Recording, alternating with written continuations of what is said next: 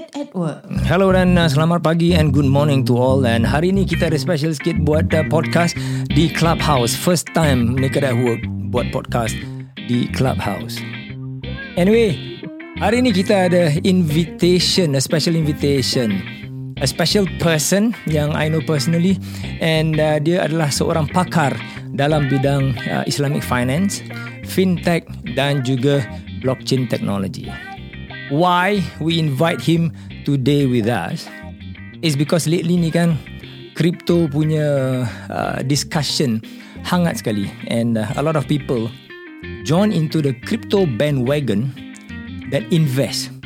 And sad to say, we realize that a lot of people invest quite blindly dalam the crypto sphere because cryptocurrency is beyond just a crypto market. There is a technology behind it, and um, we were thinking, uh, you know, kita kan ada Telegram uh, asyik duit saja, and uh, I believe there are a lot of people down there yang keep quiet aja. Diorang pun ada ilmu dalam crypto juga. And there are people yang uh, baru mengenal uh, crypto and want to know more about crypto. And uh, sometimes it helps but sometimes it doesn't. Bila kau buka YouTube and then you uh, Google uh, cryptocurrency, Bitcoin, Dogecoin, to the moon lah, apalah kan. And then you get a certain certain specific video on that particular topic that you uh, type in. You know, kalau kau type in blockchain, then the video about blockchain akan keluar. The um, information will be very different. So we thought why don't we have a podcast as a reference untuk orang dengar uh, now and the future juga insyaallah that uh, can explain further about the technology the application and then why kita ada cryptocurrency and then why there is fintech and then how do we or can we or can the world adopt it to uh, Islamic finance so without further ado I would like to introduce to all of you Dr. Haziq welcome Haziq Uh, Assalamualaikum everybody. Thank you very much for inviting me, Mr. Osman. Waalaikumsalam. This is also this is also my first time on uh, Clubhouse. Oh, I see. That's always the first time. It is an honor to have you back with us, uh, Haziq. Um, it is not um, apa ni? It is not um, selalulah kita dapat uh, invite uh, seorang pakar yang really really pakar into something and discuss about that kepakaran. Okay, let me uh, uh, hold on eh. Let me get this uh, profile of Dr. Hazik. I want to share with uh, all of you in LinkedIn. Uh, you boleh uh, connect to Dr. Hazik, Hazik Mohamed PhD in LinkedIn. Uh, you can see his uh, handsome face down there.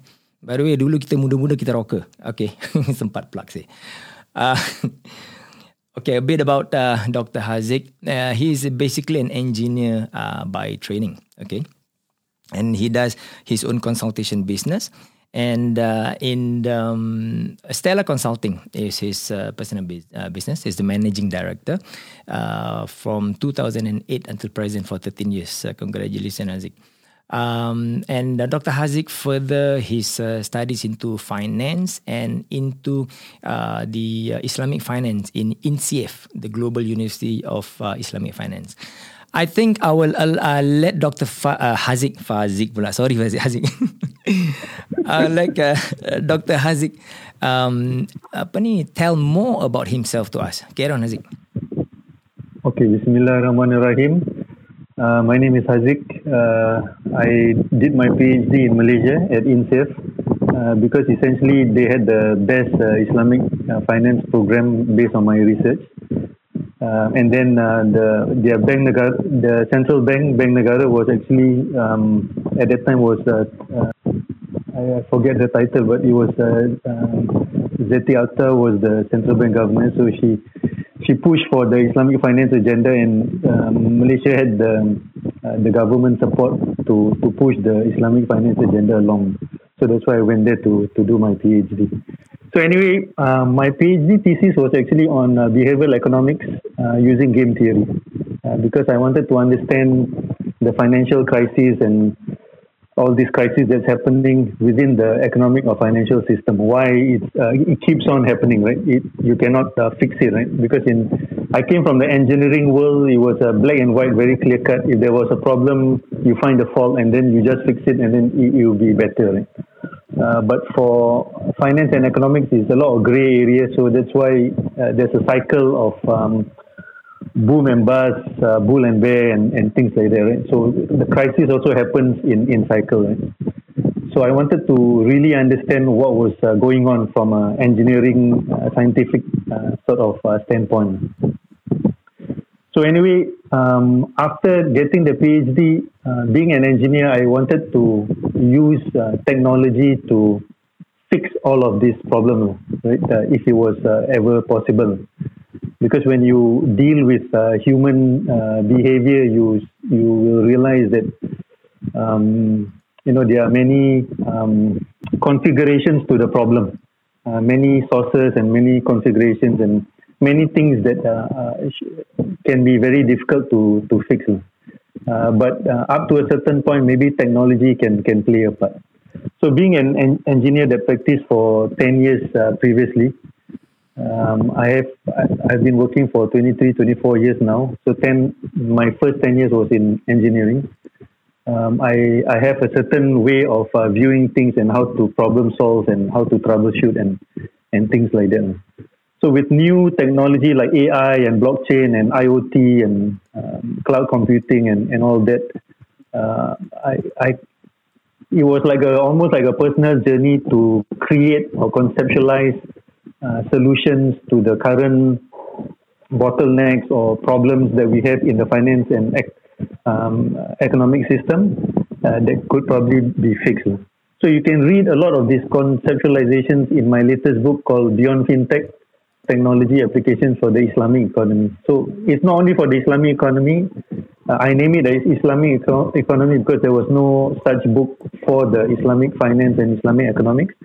But essentially, the concept can be applied to uh, all types of economies, uh, including the conventional economic system. So this was published like six months ago uh, by World Scientific. I picked a local publisher with a global reach. Um, they don't publish much on Islamic finance and Islamic economics, so I also wanted to demonstrate to them that there is a market for that.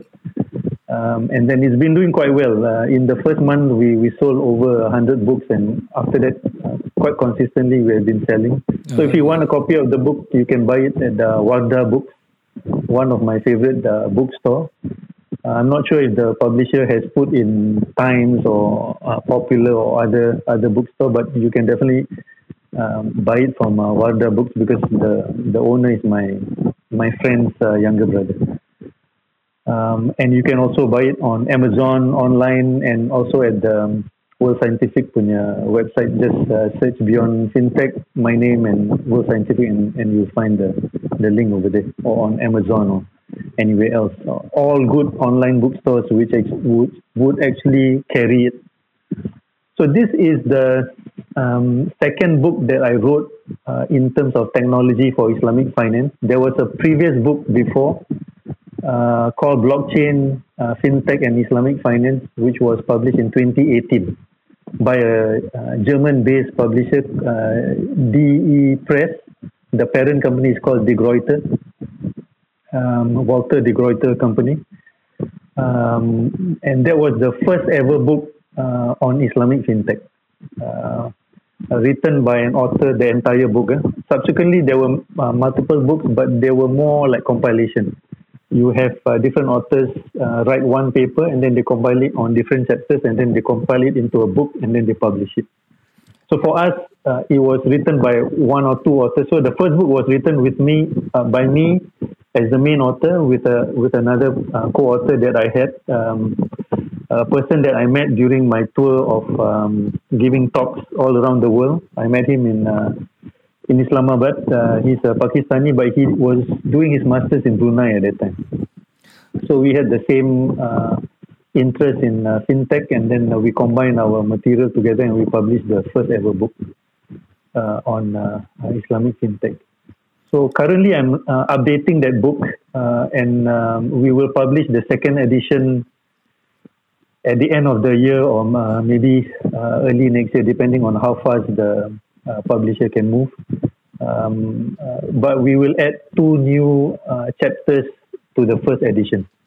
Nice. And we'll clean nice. up the we'll clean up the first edition because I, I found some grammatical errors and some things which I, I did not quite like. So anyway, uh, there, there's two new chapters. Uh, one chapter will be on Islamic risk management uh, for Islamic financial institutions. Uh, because when you use technology, there's a new area called technological risk in terms of uh, data sources, in terms of um, you know using blockchain and AI and IoT uh, even the central banks, the regulators do not are not aware of this new risk. So I wanted to write a chapter on that. And then the second chapter is on a unified uh, digital currency for the Islamic world.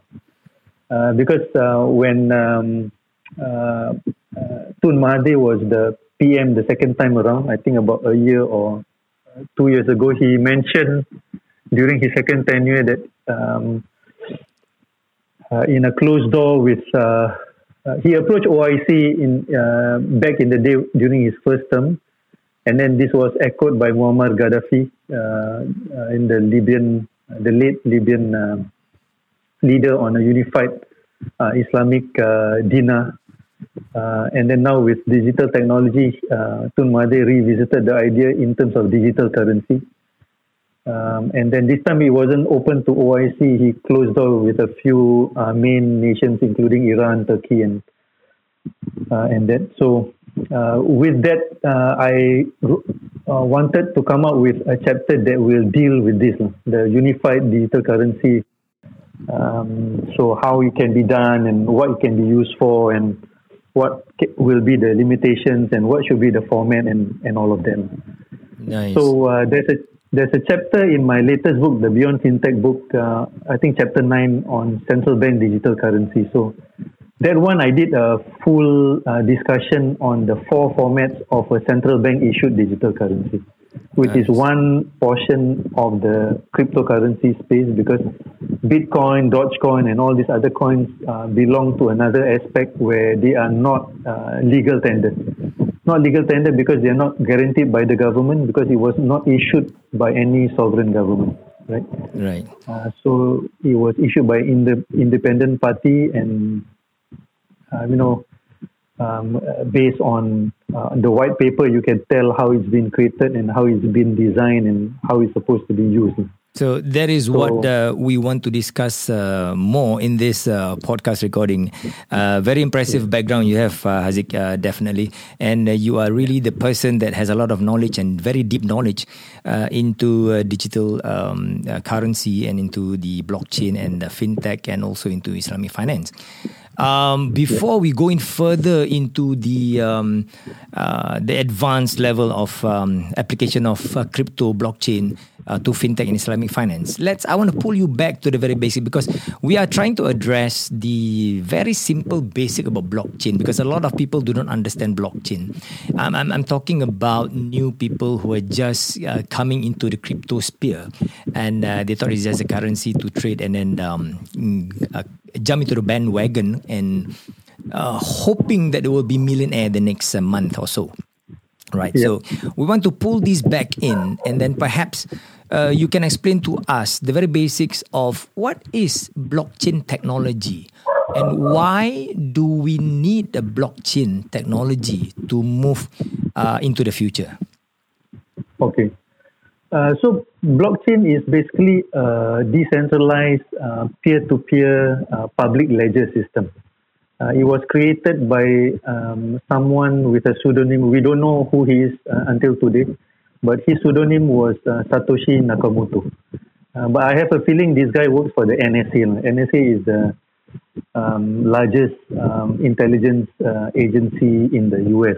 But he, he uses a pseudonym because he, he cannot um, uh, reveal his true identity when he's. Uh, this is just my my guess. Huh? Uh, so because the NSA and intelligence agencies usually uh, work on very high type of technology, and then later it's passed on to the public. So like for instance, the internet, right, which uh, you you cannot imagine your world without the internet today, uh, was actually created as a military um, punya solution. So they use it for military purposes, and then later they release it to the public, and then now we use the internet like uh, like we like we breathe air. Uh, so this is why I, I think it, it came from someone like that. So, but anyway, uh, blockchain is um, created by Satoshi Nakamoto because um, if you recall the 2008 financial crisis, um, one of the main reasons was the lack of fiduciary duties um, that were upheld by the people in authority. So when uh, Lehman Brothers um, released the toxic products that we uh, we know now as the subprime uh, mortgage products that brought down the entire world, right? Um, the the global uh, economic and financial system, right? It started from there.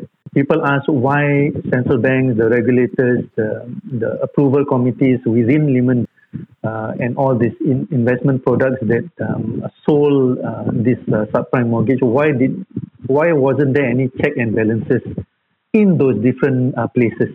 The people that were supposed to be watching, why why did they not do anything? Right. So people uh, had a huge um, uh, loss of trust on the financial system and the people who were supposed to be watching it. So very smart individuals like Satoshi Nakamoto uh, and you know people after that who built Ethereum and all this other stuff, uh, Vitalik Buterin and all these other people, uh, who now make up the DeFi movement, the decentralized finance movement. Um, they wanted to create a peer-to-peer system where they said that why should I get involved uh, um, and centralized authority when they are not going to do their job? So I do a peer-to-peer system. If I were to buy something from Osman, I just deal with him and we use the uh, Bitcoin as a means of exchange uh, to exchange the whatever I want to buy from Osman, whether it's his um, MyLuster products, you know, X10 products, and you know, Juice Baraka, or whatever. Maybe why should I use? yeah, why should I use Singapore dollar or Malaysian ringgit, which is controlled by a central authority, uh, when I can use um, you know um, some coin that I created myself to exchange for Jus Baraka or X10, right? So this is essentially the peer-to-peer decentralized uh, ledger system that uh, Satoshi Nakamoto created using the blockchain. So the underlying technology was the blockchain. The Bitcoin was just a application. So today in the blockchain sphere, you have um, various categories of application. So for instance, you have cryptocurrency, one small application of the blockchain. You have uh, databases and registries uh, which is used by companies like Everledger to track um, diamond authenticity in the diamond trade and things like that. Or um, like um, uh, countries are using it to um, you know to track uh, company registration or land uh, land titles, land registries, and things like that. So blockchain can be used for things like that also. And then you have um, um, you know, like the Stellar coin, or you know, which sounds similar to my company's name, but I, am not the the guy behind Stellar. But there's another company called Stellar Coin, and and all that. That is the basis for payment or remittance systems. So that's the third category of uh, blockchain applications. And then lastly, the broad application is called smart contracts, which is essentially what Ethereum was created for. Uh, this uh, young and very smart genius called Vitalik uh, Buterin uh, created Ethereum essentially to uh, so that individuals can issue tokens through the ERC20, but it was fundamentally created to uh, to create a smart contract because everything that we do is based on some kind of counterparty agreement, and a smart contract will actually make it more efficient. So essentially, why the blockchain was created was to make the world a more efficient space. Uh, uh, basically, that's it, right?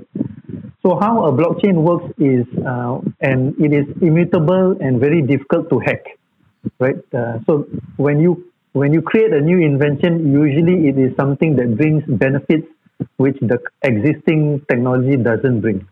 So for blockchain, it brings in a, three uh, three you know very crucial uh, type of benefits: immutable, uh, um, you know very difficult to change, very difficult to hack, um, you know uh, traceable and trackable, um, and uh, it's um, you know it's like a memory system. It's a, a, distributed, decentralized, not centralized in one one space, but decentralized through the cloud system, um, uh, and uh, easily uh, accessible and, and things like that. Okay, so how it works is you have um, this this ledger system if you know a ledger system, there's an entry and an exit type of record. So you have a block of records. That's why it's called a block chain. And the previous um, uh, record uh, of the block is create is recorded in the previous blocks. And these blocks are all connected through a chain of blocks. That's why it's called the blockchain, right? So this ledger system is decentralized and replicated through nodes within the cloud uh, computing system. So you can have the ledger uh, that's replicated in a cloud system that's housed in Singapore, in the US, in Europe, in Africa, in, in everywhere else of the of the world.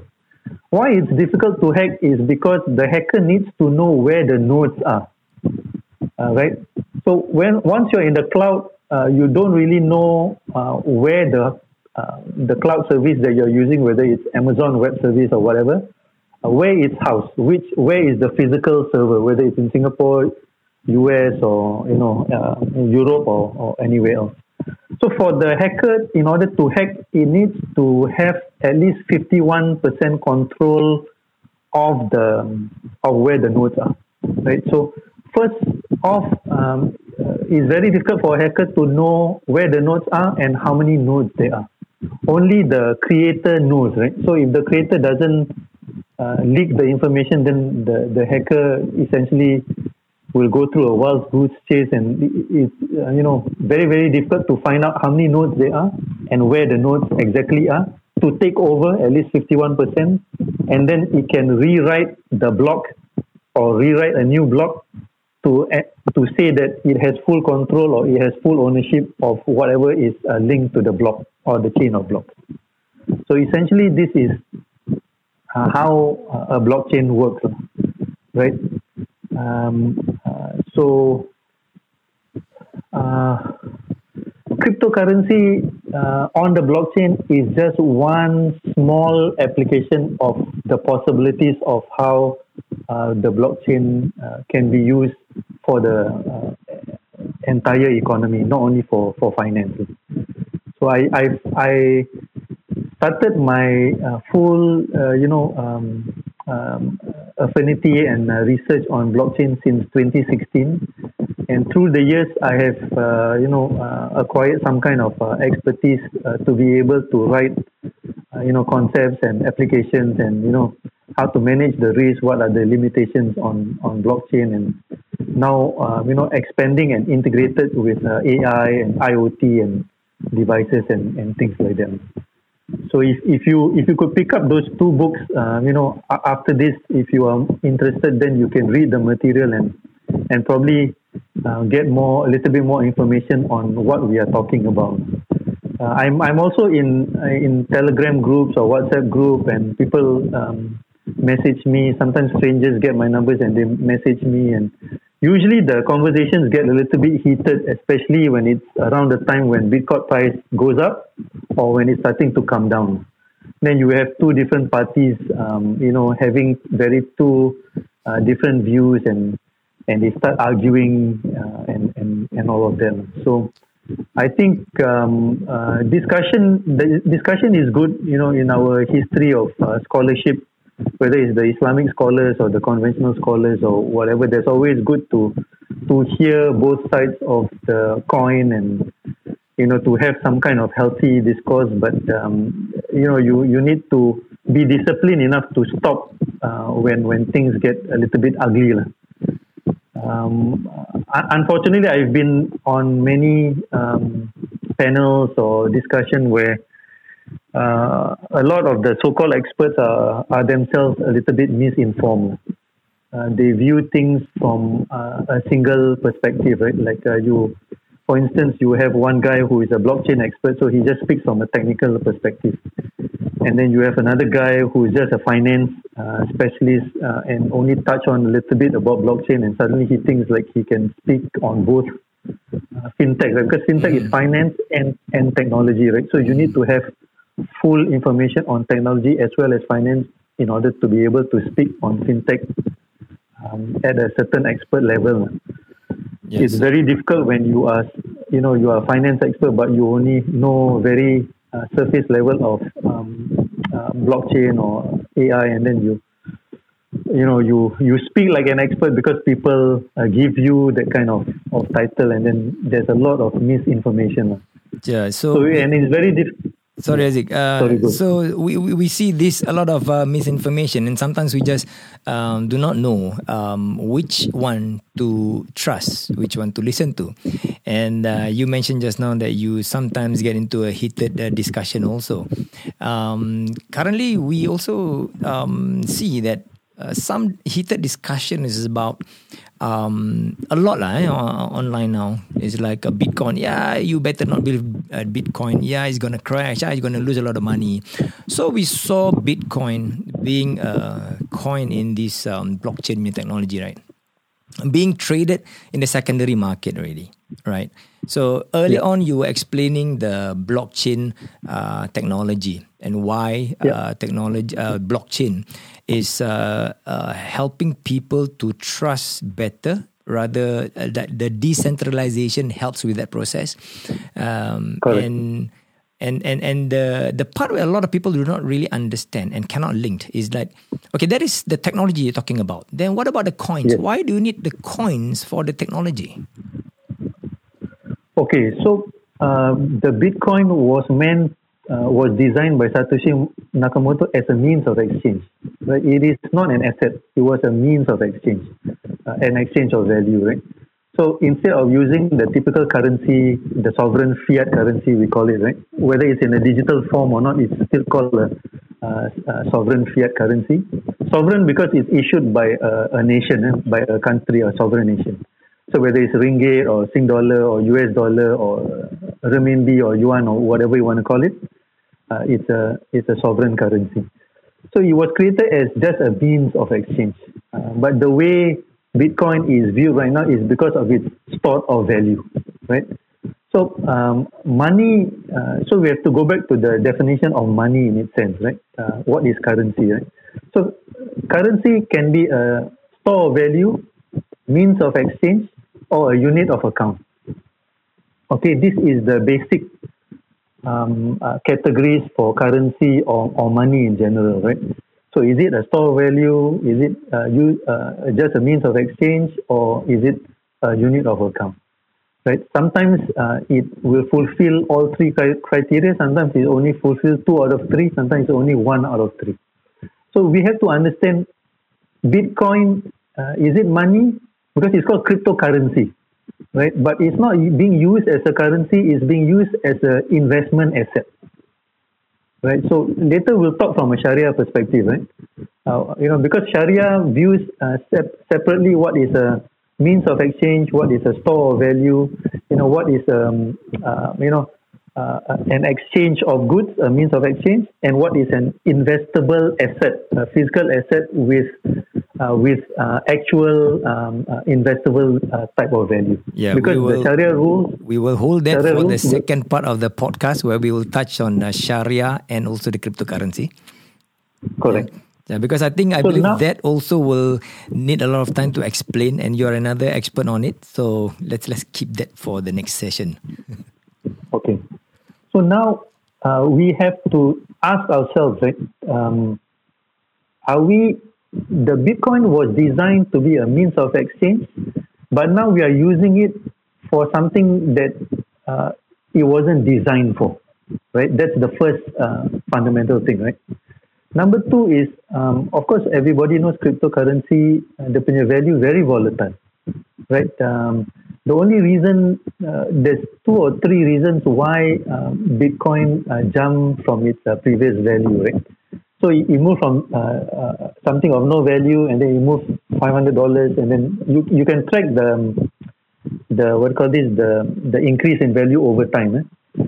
Uh, so uh, people who invest in Bitcoin saying that the value will increase despite the drop from 50,000 to 30,000 uh, today, that there is still an increase in value and there is um, you know legitimacy in, in what they say. Because if you track from uh, from 2008 2009 when the first bitcoin white paper came out until today it has increased in value right? Uh, 500 to 2000 and then now to 30000 so there is an increase in value.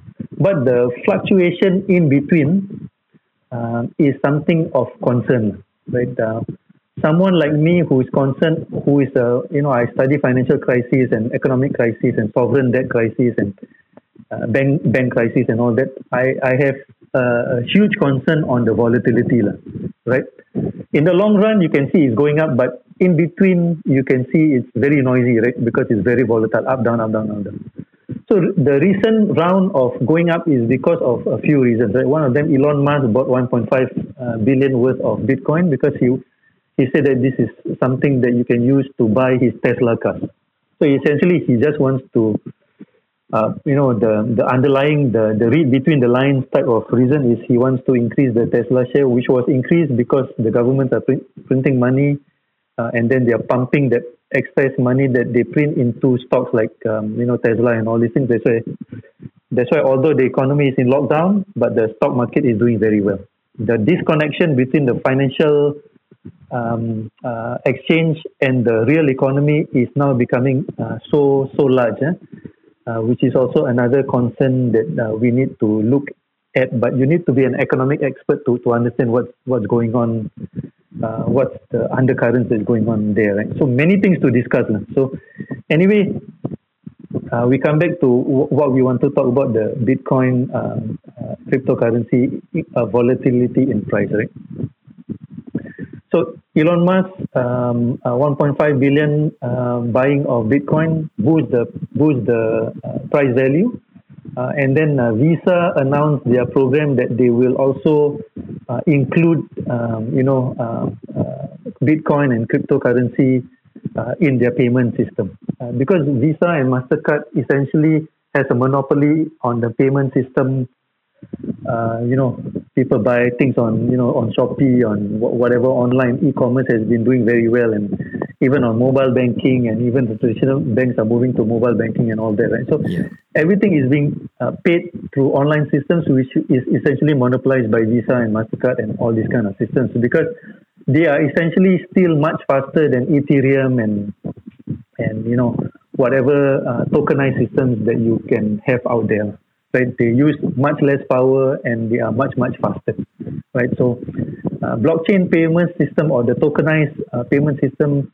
uh, will be faster and will be cheaper someday soon. Uh, it could be as early as next year or two years' time. Uh, because Vitalik is going to announce Ethereum 2.0 or 3.0, which is going to use much, much less power and will be much, much faster uh, and so on. But uh, we need to watch this space uh, quite quite closely. Uh, but um, right now, Visa and Mastercard still has a huge monopoly. So when Visa announced such program and Elon, Musk uh, announced uh, such massive buying of Bitcoin, of course the price value goes up. Essentially, it's held by you know still not as many people as people would like to think. Um, so the the fluctuation will will move quite significantly when the main players uh, make such uh, kind of announcements. So when uh, Elon Musk did the SNL, where he sort of like um, you know uh, people perceive as him retracting a little bit on his position, then you see the Bitcoin price uh, start to fall quite drastically during the SNL weekend or after the episode was aired. So such volatility, uh, you can see very clearly why it's so volatile. Uh, and then another thing is it is essentially not backed by any uh, solid type of uh, asset, right? So it's basically based on you know uh, market movement and uh, market sentiment and, and those kind of, of things, right? so from from from a um, prudent type of investing and from a Sharia type of uh, uh, investing, we tend to look for things more uh, uh asset backed, more more solid on uh, on on things that uh, are able to um, you know reduce such kind of volatility, right? right? So this this is the sort of like a balanced view on on on both things, but you you have to have a a, a full understanding of, of what's going on to be able to see it in a balanced manner. Uh, like what uh, Os, uh, um, you know Osman is, is trying to get at, right? Because he you know, like like uh, like myself, he has, he, and and I think all of you has been involved in very heated type of um, of arguments because people tend to pick a, a particular position. Uh, but uh, we are not here to pick a particular position. I'm just uh, trying to explain to you, um, uh, you know, uh, both uh, sides of the situation, and then you essentially you you you decide where you want to you want to go. Okay, Osman, sorry. Exactly. Uh, very nice uh, explanation about uh, Bitcoin and the store of value. And from from Bitcoin, we see the uh, birth of uh, Ethereum and the other coins and the, the uh, other, uh, I think, smart contracts uh, platforms. So I, I, I, believe that these um, concepts are pretty much um, like an alien kind of concept for so many laymen, including myself initially. I don't really understand. So I'd like you to explain to us uh, simply also uh, uh, about what is basically the difference between Bitcoin, because you mentioned just now that Bitcoin um, is basically um, uh, is, is developed for, for something like a store of value. And then when we talk about Ethereum and Zilliqa, for the matter, that is uh, was born in Singapore, right? Um, yep. They're working on uh, platforms, and then there are smart contracts. So, what are the major difference between like Bitcoin and Ethereum, and also like Zilliqa? Okay, uh, so just now we we we um, uh, we make the distinction uh, the money of uh, the definition of money and then the uh, distinction between sovereign fiat money whether it's digital form or the physical form and uh, cryptocurrency. Mm-hmm. so now under cryptocurrency uh, we will separate between um, uh, uh, what do you call this native blockchain crypto and um, bitcoin derived crypto. Okay. Okay which is essentially like a like a tokenized uh, system, right? So you have cryptocurrency and then you have tokens. So uh, general laymen uh, uh or, or even experts, when, when they speak in, in general in a short time, they cannot explain everything in detail, right? So they, they use the terms uh, cryptocurrency and tokens uh, interchangeably, right? So um, the original form of cryptocurrency, which is Bitcoin and everything that was um, Bitcoin uh, derived type of blockchain using the proof of work 256, is essentially uh, created to be a means of exchange because that's how uh, the Bitcoin was designed. Right, it was designed just to a means of exchange for something of value, uh, whether it's a supplement product or a headphone or a laptop or even a house or a car or whatever, right? Something of value, right? The value can be a car, house, you know, uh, X10 or Juice Baraka or something like that, something of value. Uh, means of exchange. But the tokenized system sort of like uh, open up uh, Ethereum uh, uh, under the ERC20 token. Uh, people can use that token to represent anything of value. So instead of being a uh, cryptocurrency as a means of exchange, now the token itself uh, is a representation of that asset. For instance, uh, today, if you buy bonds or sukuk, you will, should have a certificate of bond or a certificate of uh, sukuk issuance that represents your ownership of that sukuk or bond, right? But if I were to um, uh, write the sukuk onto a blockchain or the bond onto a blockchain, which is in chapter 2 or chapter 3 of my Beyond FinTech book, what will happen is that token, the ERC20 token, if I were to use Ethereum and not uh, other other type of token, let's just focus on one type of uh, token, and the Ethereum, the ERC20, that token will represent my ownership. So that token is an investable asset.